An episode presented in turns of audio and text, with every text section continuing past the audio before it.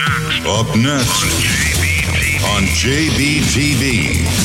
Hi, I'm Alexander Burke from Magnolia Memoir, and we're coming up next on JBTV.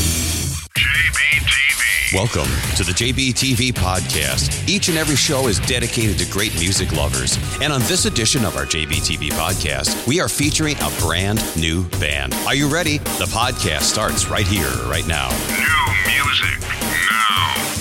So here we are. This is another great edition of JBTV from the heart of the Windy City, downtown Chicago. Mm-hmm. This is an exciting, exciting show. Alexander Burke's in the studio. How are you doing? I'm doing amazing. Like, this is a dream. Plus, first person back. It's like crazy. wow. And you got your second vaccine, so we're totally safe here.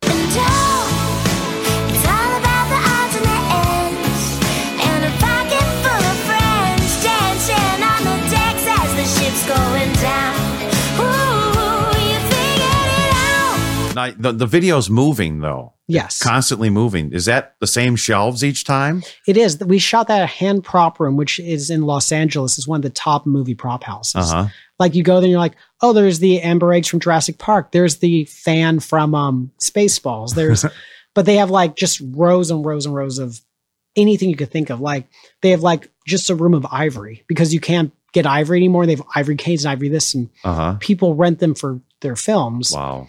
Um, and we had run of the entire space. And Aaron actually, when we walked through the space and they have these just crazy beautiful rooms and we could use anything we wanted, he was like, no, we're just, let's just use these aisles. I'm like, these are the ugliest aisles here. Like, Yeah, those are like metal shelves, which you can get anywhere.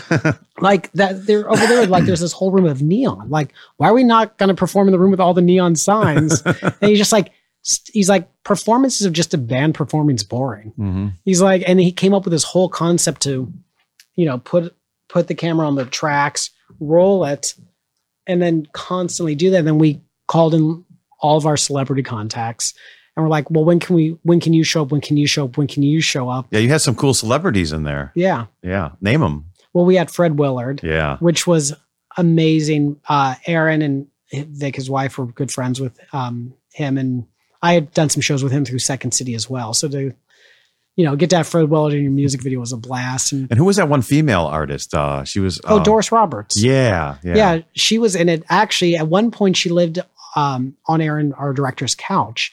This is like she left. She left a mag. This is something that only an 80 year old woman could do. She left a magnifying glass out in her kitchen under a piece of paper, and it wound up starting a fire and burning her kitchen. Oh. So she stayed with them for about three weeks because they're Uh-huh. like, ah, we live across the street. We have this extra room. And it was so much fun. We used to drink and watch old Western movies with her and her old actor friends, and they would just trash talk. Like she was somehow friends with a lot of guys um, who'd been in the Westerns back in the 60s and 70s. Well, those were popular back then. You Yeah. know, Gunsmoke and all those uh, TV series were on then. Rifleman and Yeah. yeah, weigh the gun and all that stuff. So we, Yeah. used to watch that stuff with Doris for these this weird two week period, and like these old dudes whose names I cannot remember, who were you know bit players in those Mhm. shows and Mhm. would trash talk all of them. Yeah. I only star I knew I think was John Houseman when he was still around. He worked with Orson Welles. Oh wow, Yeah. He would complain about Orson would like get to a theater or whatever he has to do because he had an ambulance take him there.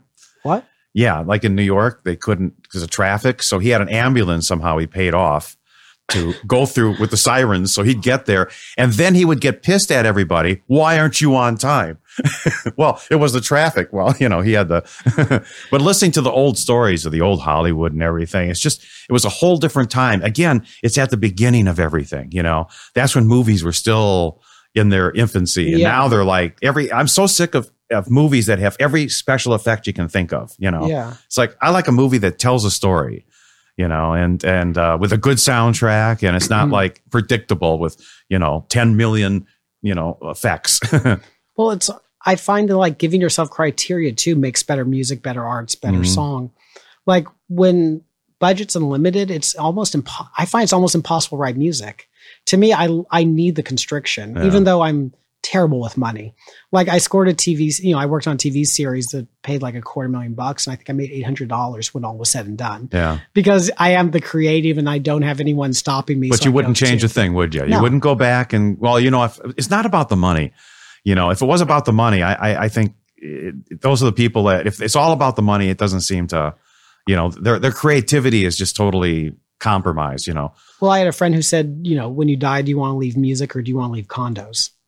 Which I love that because mm-hmm. I was about to buy a condo when he told me that. I was like, that's a that's a really good point. And then I blew it all making a record. yeah. And the record was not a hit. No one ever heard it, and I have zero regrets. Yeah. Well, again, something that's not a hit, you know, at the time may be a hit later on in life. So never throw away all those masters you have. Oh God, no, never. Yeah. That's what I love. I just did a you know a record by this guy Robert LaSalle. Um, I got to co-mix with Robert Margouleff. Robert Margouleff was uh, part of Tonto, Ah, if you know that band. yeah. I, I, I had never met him or anything, but uh, And you know, he went on to produce all the Stevie Wonder hits and Superstition, Living in the City, Minnie Riperton. mhm. And you know, the record just came out, and you know, not a lot of promotions, not doing well at the moment. But it's like I have just a hundred percent faith that this record is going to be huge because Yeah. it's just well, look at Star Trek. That whole TV series was a failure at the beginning. I didn't know that. Yeah, it uh nobody really, you know, but after the fact it's a cult, everybody, you know, it became successful. It takes time for people to, you know, even with strangers with candy, you know, that was a you know, once you got into it, Yeah. you know, and then it becomes That a that show was why I moved to Chicago. yeah. I I was in high school and I grew up in Orange County, which was um, very, very conservative. Um, and that was the kind of humor that was in my head, but I was afraid to ever make jokes or talk like that. But that's how I thought. And when I saw Strangers with Candy, I saw the first episode when it premiered and legitimately cried Mhm. because I was, it was like other people are out there. This is before the internet was what it was Right. it's like there's other people out there who think like me. Like this is my kind of humor. And the, this is amazing. And then found out they were all from Second City. and I and then I was into a lot of Chicago blues and Buddy Guy and you know, loved that stuff. So and loved the jazz scene here. So Mhm. between that and find out about Von Freeman's new apartment lounge and Chuck Hedges was out here and um Dwayne Tham and all these amazing like jazz guys. And you know, Jon Faddis wound up I wound up touring with Jon Faddis, um, who was uh taught teaching at Columbia. We got to do Italy, tour with Wow. Italy with Randy Brecker. so between all of that, I moved out here. But Strangers with Candy was why I moved to Chicago, finding that all out. I was like, I need to be part of the second city world. I need to find these people. This is the Yeah. stuff I love. Well, it's the improv they do there. You know, it's like they they read the audience and it just sort of happens, you know. And a lot of people when they when they do that, I think the creativity really shows, you know. Yeah, and it's like, yeah, it's I love the feeling of free falling. Like just getting up on there and like I don't know what's about to happen, and this is just going to be absolutely wild and crazy. Just makes you better every time you do something. I was really cruel to Mela when the band started because um, we were playing shows. We got some corporate gigs, playing gigs um, around LA, and I didn't want to deal with learning songs, like learning more songs. So I just told her that um, real vocalists and real singers, um, they actually make up the songs on the spot. That's what they can do. And I just like when this whole thing, and I was completely lying. Singers don't do that. Uh-huh. But I was also playing with Baby Wants Candy, which was this improv group where we would improvise a 45 minute hour long musical. Mhm. And I was doing that improv Olympic multiple nights a week. Uh, Second City, we'd be improvising songs. So to me, that was normal. I knew, know that's not normal for legitimate singers, but I told her it was. So I would just, here's a girl who's a banker who's now playing shows at Largo, and I'm making her, you know, it, as opposed to like I was really busy. I'm like, I don't have time to learn a cover. So we're opening for Grant-Lee Phillips, doing all this stuff, and Margaret's there and all this, and I'm making her just improvise songs. Mhm. like it'll be fine. Here's a groove. Here's this, and but now we've become such fast songwriters because of because of doing that. Wound up being the best thing I could have done. Now you have another video we should show. Oh yeah, uh, that's uh, no one like you. hmm Um, that was a ballad that Mela wrote in a journal before she met me. Wow. And then um, we tried to write the song a few times and it never quite worked. Um, I don't know what, for whatever reason, just like the chords I was picking, the vibes, the performances, I think we were always doing it maybe to click, which was a mistake. And we wound up doing that again in New Zealand. And it was just, that was just one take. And we just did it naturally, vibing off of each other and kind of realize it needs to be more like a dance and not like a, you know, here's the time and it's a pop song time Uh-huh. it's really fun to experiment with songs so many times and kind of see where it wants to go. No one like you. There is no one, no one who moves me like you do. Have you ever directed a movie yet? Oh no, would love to. It'd be Uh-huh. super, super, super. Could you direct yourself? Like a lot of times, you know, people are I mean, starring in it, and I would not want to do that. yeah, Um, I cannot produce myself. I think I'm an amazing producer, but when I do my own record and I produce myself, I can co-produce with somebody, and I would Mhm. actually co-direct a movie with somebody because I have some very specific ideas. Mhm. But I found that um, I will spend all day doing 200 takes of the, the first 15 second intro, yeah. and and then I get so off narrative. You're so close to it. You have the, you know, it's, it's really difficult. and I need to be with somebody who I trust, who can say like, "Oh, you got that," or "Could be better." And then, when, but when they say I got it, I feel confident to Mhm. move on because the thing that I'm most wealthy in is ideas. I always have ideas. I have ideas for days. I'm like, what if it's like this? What if it's like this? What if it's like this? What if it's like this? That was a skill I learned from Second City, Mhm. And then you know, improvising on stage and acting on stage as well. It's like you just you learn how to come up with ideas. Like I feel like I'm a, an idea machine. Mhm. Did you ever dream something and then think you already recorded it when you're awake? uh, my girlfriend's in the audience, and I was talking with her about meditating. Uh, Um, she introduced me to TM, and I've been absolutely love it. But there have been so many times where I'll meditate and just think I'm in the studio doing a song or doing a, a record, and then, you know, I finish meditating. like, wait, did that? Wait, was I was I remembering something, or did I actually do that? I don't know. But for me, writing songs or doing studio, I feel more like an archaeologist than I do a songwriter half Mm. the time. Like I feel like the song exists and lives in the world, and I'm kind of like scratching away the dirt to find out what what the song is. wow. I just love talking, so I can talk for hours, you know.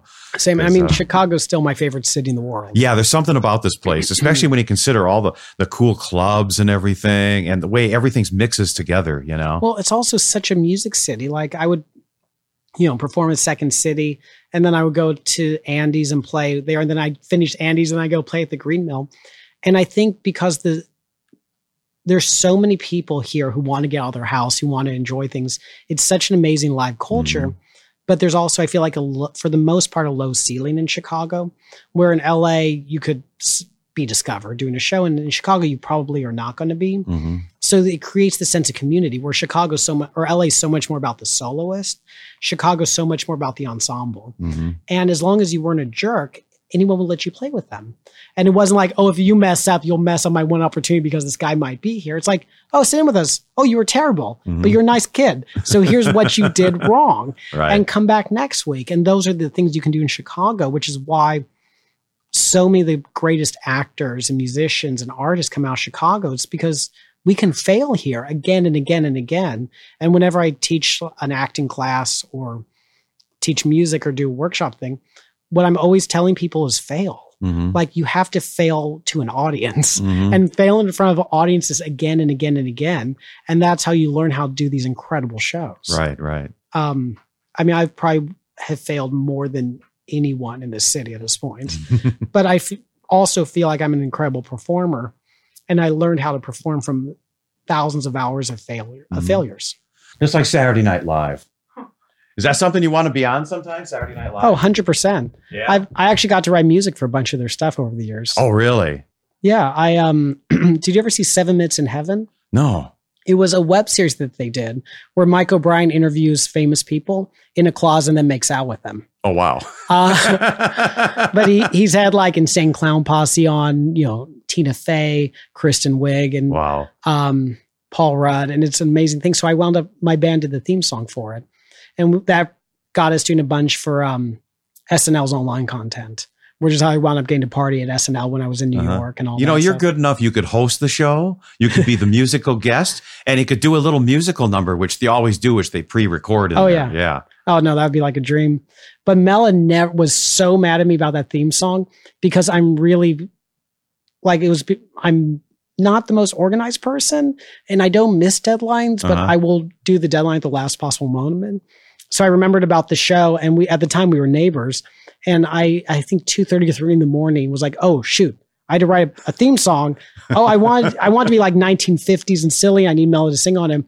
So I'm calling her. She's not picking up. So I just go up to her house. I start like banging on the door until she answers. And I made her like get out of bed and come next door to sing. And she's like, fuck. She was so annoyed with me. She's like, fine, I'll just do this once. It's like, ba da da da da, and sang the theme song and essentially improvised it. Uh huh. I get I gave them multiple song multiple versions. Um, and the version that we wound up going with was the thing that I think she just improvised while being kind of annoyed at me. And then it wound up being the theme song. I remember being like, Can I go home now? I'm so tired. I have to be up at 6 a.m. for for some weird reason, voiceover is often at 7 or 8 a.m. And you know, actors have to wake up at six o'clock because you have to have your voice warmed up and all that stuff. So I remember her being annoyed with me, but then loving to tell the story. Early like- morning stuff. Wow. I know that's not me. Me either. I'm afternoon, evening. Yeah, same. the best time, I guess, even for you, is probably late night when you do your music, right? I like the extremes. Yeah. Uh, I'm I will I will gravitate towards late night, but my phone never stops ringing. Mhm. Uh, I think I have like 70 texts I haven't looked at and like over 20,000 emails. I should check my phone. It's like an absurd number. I have I have 106 unread texts, 121,683 unread emails, seven unread things on Instagram, and Do you realize how many offers of movies you've been uh, avoiding that you didn't know about? There was this $10 million deal with Spielberg that you. I mean, it's also why I'm so happy I have an agent or manager look at this stuff. uh huh. Um, but yeah, I, I cannot always. I feel bad. My friends drives them crazy. If I don't Uh-huh. respond in five minutes, I will forget to respond. Yeah. Now tell us about Jason Dragon. How did you meet up with him? Oh God, Jason's the greatest human ever. Uh-huh. Um, I almost, when it comes to management, have severe PTSD. Mhm. Uh, I our the first manager of Magnolia um, embezzled the money. We went to New York to do um to do some shows, and she has fly in New York, and we're like, "Where are we staying?" She's like, "That's your problem." And then she went off to stay at the Marriott. Oh. Um, just horrible person. And then um, we just had so many bad mishaps. And then my second manager that I had for a brief moment got me fired from SNL because I did the music for not fired. Uh, everything's a work for hire, but I'm still close friends with him. Um, I did the music for Mike O'Brien's comedy record. Mhm. Mike's actually the guy who got me hired along with Brad Morrison, Shelley Gossman, who got me hired to his second city. And then he got me to do stuff for SNL's digital stuff online, never on the series, but on the internet. Um, and he did an amazing comedy record. Like it's called uh, Tasty Radio and is one of the funniest things ever. I did all the music and I signed with this new manager and he waited till to negotiate money until the day before it was supposed to come out and then went to you know the powers that be and asked for like $75,000 Oh. which is absolutely bonkers insane. And of course, the Broadway video people never called me after that. I had to immediately fire him. And he came attacking them, not like, oh, let's work this out. It was like, pay my client this amount, like strong arming them right before the record came out. And I had to call Michael. I'm like, hey, I'm really sorry. I fired this guy. You can have the music for free as an apology for that. I'm sure heart attack you just have. I'm very, very, very sorry. And Mike's like a really close friend. Like I still feel terrible about that. So I didn't have managers for a long time, uh, just acting agents Mhm. because I had such PTSD. And I meet Jason Dragon through Ozomatli, if you know that band. Yes, we've had him on the show. Just an interview. Oh yeah. Yeah. So Will Dog, the bass player, is a good buddy of mine, uh, and I sat in with Ozo before, and um, he hit me up. He's like, "Hey, we're doing this composer breakfast thing where on Thursdays in Sil- in um, Silver Lake, we're gonna just a bunch of film composers are gonna have breakfast together, and just like it's almost like group therapy for film composing because Mhm. it's it's a crazy industry. It is absolutely bonkers and insane, and uh, him and Jason are very good friends and wound up sitting next to Jason and immediately started making Carl Jung jokes. Um, and then talking about, I think, Gary Numan and just all kinds of stuff and wound up talking for hours and hours and found out he's this amazing manager and became really good friends and probably knew him for about a year. And I was struggling at the time. You know, there's always ebbs and flows in any industry. And I've had years where I feel like I'm king of the world. And other years, you know, where you feel like, does anyone know who I am anymore? And Well, if you'd ever get on answer your hundred thousand, uh, yeah, true. And uh, I was asking Jason for help, and I was asking him if he would negotiate something for me. I give him five percent, and I had recommended multiple people to be managed by him. And at one point, he was like, "Why don't you ever ask me to manage you?" I'm like, "I'm not big enough for you." And he's like, "Well, yeah, of course, you're not going to be big enough unless I manage you." wow, and that's how it started and we didn't you know we figured out a percentage i told him that the only thing in the contract i asked for is if either of us fi- ever wants to fire the other person uh, we have to do through singing telegram Hmm. and you know nice way to handle with bad the news ukulele. Yeah. um, but he is one of the kindest most amazing people ever like when the pandemic started Mhm. I had essentially blown my whole savings because I had scored a, a Mortified Guide, which is this great um, Netflix series, and I'd written this children's book and had I wrote a song in like the Sharon Stone film and a lot of things. So I had blown all my money doing um, hiring a publicist, doing a press junkets, doing the tours. And what nobody ever tells you is you have to pay for all that yourself. Uh, you have to not only are you not working, you're paying you know thousands a month on a publicist, and if your film's premiering at Sundance or South by, you have to be there. But that costs thousands of dollars. So I, the pandemic started and I had $300 in my bank account. And I wasn't worried at the time because I booked these two huge films that would pay my rent for the next year and a half. And Mhm. they both get canceled. I have $300 in my account. It was like, okay, well, shoot. And Jason's an amazing human. He stopped taking the percentage for a minute. He went out of his way to find me work. Like, I feel like I would have had to move back in with my mom if it wasn't for him. Wow. Like, he is one of the sweetest and kindest humans like I've ever met in my life. Yeah, because I, I I haven't met him or anything, but we sort of met, didn't we? Through through that breakfast thing I was on. Oh, yeah. know? So he manages Richard Gibbs as well. And so essentially, Richard had the composer breakfast in Malibu. uh huh. Um, and it was this beautiful breakfast at the Soho House up there. And he always had like great speakers like, you know, Dweezil Zappa. Um, Ahmet and uh, we've yeah we've had both of them on. oh, I love those guys. I played. In fact, I found uh, Frank Zappa some VHS that of uh, really? yeah. I hear VHS is coming back and it's it's worth something now. I feel like everything old is new again at some point. It was Baby Animals. That was it. wow. Yeah. God, such a Zappa fan. Oh, we used to play his stuff all the time, and uh, you know, on JBTV, and he was like so excited about that. He says, "You're like the only show in America Really? that's playing my videos." You know, I was listening to Weird Al Yankovic when I was like in fifth grade or something, Mhm. and the electrician at the house came in my room, which scared me because my door's closed and just like burst the door open. He's like, "Don't listen to this. Listen to Frank Zappa," and I'm like, "Okay, okay." And then the next day, I told my dad, "I'm like, I'm supposed to get Frank Zappa," and he got so excited and bought me. We're only in it for the money, yeah, and was hooked on him ever since. yeah. We played, and they, the little videos and stuff he did was so unique, you know, and uh, stop motion. He just, you know, everything was cutting edge at the time. Oh, So, yeah. yeah. I'd be so, I loved his w- when he was going against the parental advisory against Tipper Gore. Yeah, he actually testified. I got that on on video here somewhere. Yeah, I remember he said, you know, what you're trying to do would be like beheading someone to cure dandruff, hmm which And then he talked about t-shirts. Remember that too? You know, are you in because you got something on your t-shirt? You know, it was like, yeah, are you going to ban that? Or are you going to, you know, that that whole censorship thing he was against. So, yeah, he was yeah. amazing with that stuff. yeah. You know, uh, today's a very special day for you, isn't it? Yeah, Yeah, it's your birthday. It is, yeah. Yeah, da da da da da da da. oh, thanks.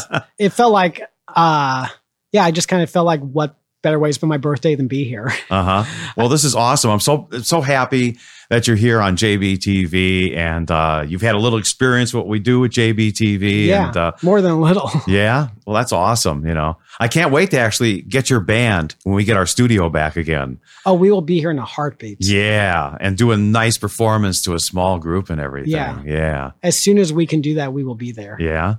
By the way, it's so hard not to ask you questions because I keep seeing more and more and more pictures of you like with flaming lips or Oh yeah, Wayne would come by quite a few times, and uh, another great. They just stopped by one day, and he brought in like a hundred thousand lights. really? yeah, like those little Christmas lights and stuff. Oh he- yeah. he did a whole pile. He did Mary Jane and uh, you know all those different songs. So so anyhow, this is a very special part. It's your birthday. Dun, dun, dun, dun, dun. Yes. and they to you. Come on in. Birthday to Aw. you. Happy birthday. Blow it into that camera there, that one right there. Bend down. There you go. There you Oh, go. thanks.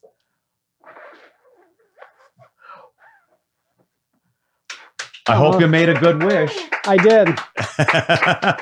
Oh man, thank you guys.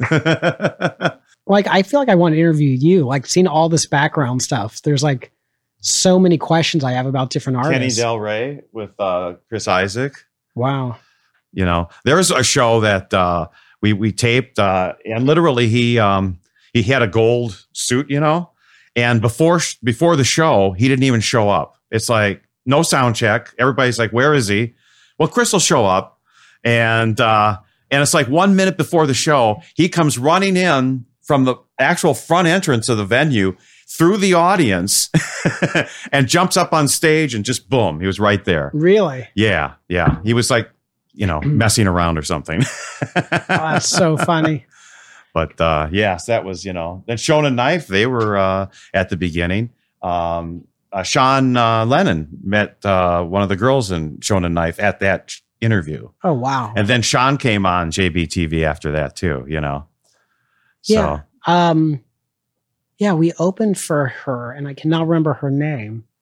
I was I was in Save Ferris for four years. ah, yeah. remember that skull band? Yeah. It's funny because seeing Real Big Fish and all them. We didn't tour with Real Big Fish. We did um Mighty Mighty Bosstones was a crazy tour. Oh, yeah, yeah.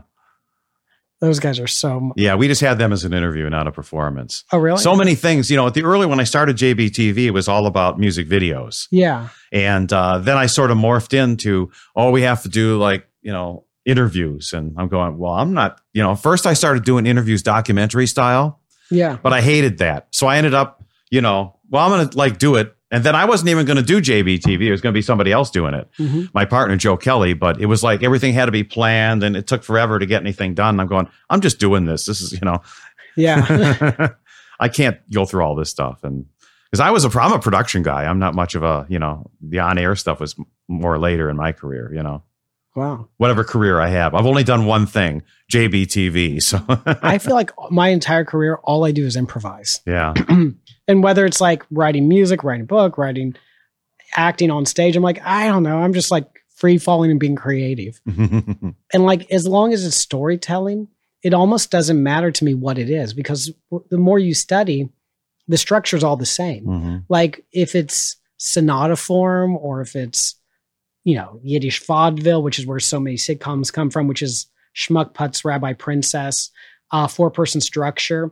Uh, that's Will and Grace, Golden Girls, um, Seinfeld. Ah, But like you start to learn like all these structures and how similar they all are to each other. And it just becomes about storytelling arcs. It's like doing yoga. There's like an arc to a great yoga class. mhm. And it's, you almost feel like you're being told or doing a story in that yoga class, as silly as that sounds. And it feels the exact same to writing a song or doing a score. It's like, you know, just a slightly different medium. yeah. Yeah. Awesome. So, are you going to make some more videos? Oh, God, yes. Yeah. Yeah. Um, I want them now, you know, whenever you get them done. Yeah, I need. It was actually funny because it took us so long to find those videos. Um, we have more recent videos, but those are my two favorite, Uh, uh, and they're also my two favorite songs that we've. what other done. videos you have? I want to play all your stuff. Oh God, we had the Oz and or the Broken Cup video, the one Margaret Cho directed and Uh-huh. starred in. Uh, we have one for this song Afterlife, which is our most recent record. Then Mel wrote after her car crash that almost killed her, where she wasn't breathing for a while and Oh, kind of had this moment where she thought she was going and that's what brings this what the song's about. Um a lot of it is about the there's that famous plane crash in the potomac where the guy was saving all those people. It was on the news and right before it came for him he passed away from the cold. Oh, um it was in 80 hypothermia. yeah it was and it it happened live and we somehow wound up watching that video um happened in 85 86 i don't know if you remember that. Oh, but that's that song is actually or that moment's actually referenced in the song. Wow. and chris constable who's one of our best friends who's an amazing engineer is referenced in the song. We kind of somehow like took as many references from our like life and things that were meaningful to us. It's kind of fun to start getting more specific. Like what i've learned about songwriting and art is it's all about it's more about specificity that people confuse um, complexity with detail Mhm. and being very specific, being very detailed, that's what brings people in. If if it's why so many action movies don't actually move us. It's like explosions are fun for the moment, but we actually forget anything else. But like Yeah. if you really earn that explosion and if you're really detailed, like this a cake exploding could be more exciting than a $10 million explosion if you get people to really care and invest in the cake. Uh, and just blowing it up can make someone cry yeah, yeah, yeah. and that's the fun thing about storytelling and like getting those details it's like you know talking about grant or talking about radiohead and those like very specific moments is what we relate to as opposed to being like it was a great concert they were really loud you know hearing the thing about creep is so cool and the fact that he didn't want to do that song and i didn't know it was about his stepdad Yeah, I think that's because he was a drunk. Yeah, you know, he even says it in the front of the song. He says, "A drunk that's so fucked up," you know. yeah This is a song about a drunk. A drunk who someone who followed someone around for a long time because, uh, well, he was quite fucked up. The song's called Creep.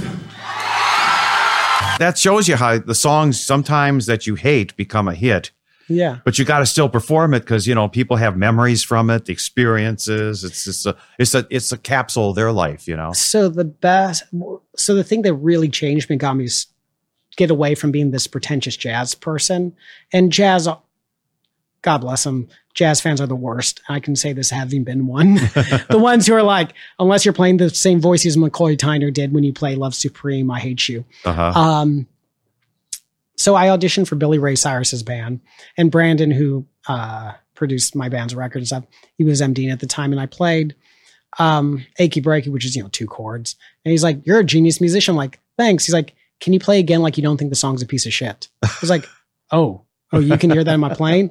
Oh my god, yeah, I'm so sorry." And it changed the way I thought about music. I learned that like there's even the most simple song you can create so much intense complexity to and that just playing the same piano part for five minutes and never speeding up or slowing down having the exact same attack but having your re- release be slightly different depending if you're on the verse pre-chorus second chorus that there's the detail can make that song as complex as playing giant steps. Mm-hmm. And that's that was this amazing amazing learning experience and also seeing I never got sick of playing Achy Breaky. Like I was more sick of Achy Breaky before I ever played it, and then once I played it with them, I never want I never want to go a day without playing that song again because to see like a hundred thousand people start screaming to play you know halftime in NASCAR and see people like start crying when you just start playing those chords. Well, it's the fabric of their life. These they grew up with these songs, and it's you know, so many relationships are made and broken, and everything around music it And means something. And there are songs that I hate that then I'll hear during like a really beautiful moment of my life. And then suddenly that song has that connotation. And the song that I used to hate is now the most special thing in the world to me. um, and uh, it's holding for siren. Or- yeah, sirens. It's uh, but you know, with these shotgun mics, oh, oh, that's great to hear. I, I got to tell you, I, I've taken these mics. Well, go on with your story. I'll, I'll, I'll- Oh, um, I totally forgot. Oh yeah, but it's like I don't think that I I think when I was younger, I would definitely dislike songs or be like, if this song ever becomes big, like there's a couple Magnolia songs which I didn't like the direction they went in, and I would never want to play them, even if people asked. And now I look back, I'm like, I was an asshole for thinking that. Mhm. Um the only thing we possess is time. yeah, That's the only thing that we have that's irreplaceable. When I'm paid for something, I'm paid for my time, which I can never have back again. So if someone chooses to spend time with you, there should be such a reverence for that. Mhm. And if you don't have a reverence for that, you shouldn't be there. Um, and that's whether it's a relationship, whether you're on stage, like the fact someone wants to spend this time with you, they'll never get back, and vice versa. There should be so much reverence. So, if someone has taken time out of their life and life just keeps getting more difficult and more complex, and spend money, which is getting harder to get these days, Yeah. to come see me um, either as an artist or with whomever do any song, I'm so happy to oblige because the fact that they're even there is so special. And if I can do something to make it even 5% more special, that probably means more to me than it does to them. Wow. Well, thank you for spending the time here. Yeah, this course. has been awesome, especially with all those hundred thousand emails and ten thousand uh, texts and everything you haven't looked at, and to spend a little time here at JBTV. My first interview right here in my home. Uh, it's it's really an honor to be here. Like I've lived in Chicago for years and used to watch. So Wow, wow. Well, I set this up. This is the first time. Usually I'm over here, but I said, I gotta, how am I gonna make this look good and feel right, you know, and everything? I don't even like doing sit down interviews and Yeah. it's been fun. So, you know. I love this. And as soon as you can have live music again, oh, yeah. Mel and I will fly out here in a heartbeat. Yeah, yeah. Well, I got the keyboard here. No. Oh, I, oh, that's perfect. yeah. I I, I, don't have a clue how to play it, but It's just type in rhythm. yeah. No, this is literally, this has been on all the live shows. We've, uh, it was like whenever they didn't have a keyboard, they would use this, you know. So 21 pilots and all these different bands and everything. And, uh, you know, Wow. music, the final frontier. Oh, it's the greatest. so I can't wait to see whatever you come up with in your next uh, phase of whatever you're doing and whatever movies you're working on. well, and- Sound of Violence will be in movie theaters May 21st. Mhm. Uh, it's a crazy horror thriller. Uh, it's about a woman who murders people. Oh, really? She gets synesthesia from it, Ooh, and she uses the sounds of the uh, of the murder in the music. Wow. and it was so much fun and i got to because the music is so sound designy but classical but dancey i wound up co-composing with two other people um, and it wound up just being uh, omar and uh, yako and it wound up just being this like it almost felt like a band where we were using the sound design as part of the music and it was so much fun Wow. and i don't want to say more because i think it has some of the most unique kills since the saw franchise Uh-huh. And then Uh, the music gets really soft and then it like boom, right? yeah, like I got to do things where if I, yeah, Alex Noyer wrote an amazing script where if I was an audience member, I'd be angry I wasn't composing the music for Uh-huh. this. Like wow. it'd be so much fun, but it was probably funny with my girlfriend because like she'd come over and I was just would be watching death scenes from horror films for like months and months and months to try to get ideas of like, Uh-huh, oh, uh-huh. what hasn't been done? How's this? What timing? How's this? Like, right, right. and discovering like little things because what I, I the craziest thing I discovered is horror and comedy are almost the same Yeah. in terms of their structure. Um, it's just you know, does someone get stabbed in the heart or fart? But in terms of the misdirection and playing with the audience's expectation, having done most of my life uh, primarily comedy, seeing that horror is almost the same. It's just it's, it's a different lens, but it's still um, it's still kind of almost the same emotions. Presuming it's not torture porn. Yeah. Um, but when, that, you, when you said that, getting stabbed in the heart and fart, it's like I was thinking of the uh, Monty Python with the fat guys eating the last Oh, and he cracker. explodes. and it goes boom, you know. oh god, that was so good. So uh, wow. See, movies it just means so much. You, are just so inspirational, and uh, oh, so are you. well, it's been fun. I've had a great time talking to you here, and uh, you got to come back. I can't wait to do more Oh, with you. Hundred percent. Yeah, yeah. So it's been a great edition of JBTV. I'm glad you had a good time. So till next time, it's Jerry Bryant from the Windy City saying bye bye, stay high, and but of course, keep on rocking and rolling with the best music, the best artists, and are always right here on. JBTV. There you go, the JBTV podcast, where we bring you the best music, the best interviews, and it's all unscripted and totally unrehearsed. Follow us on all the social media and spread the word. This is JBTV Music Television, the JBTV podcast. JBTV. Unlock big savings during the Menards bag sale. Add style and security with Schlage lock sets. Menards carries over 50 styles of interior and exterior lock sets. And with Schlage's wide selection of smart locks and keyless entry locks, there's no more hiding keys under the doormat or losing track of copies. Save big money on Schlage lock sets. Plus, save 15% when you fit it in the bag. Now through January 14th, available in store only at Menards. Save big money at Menards.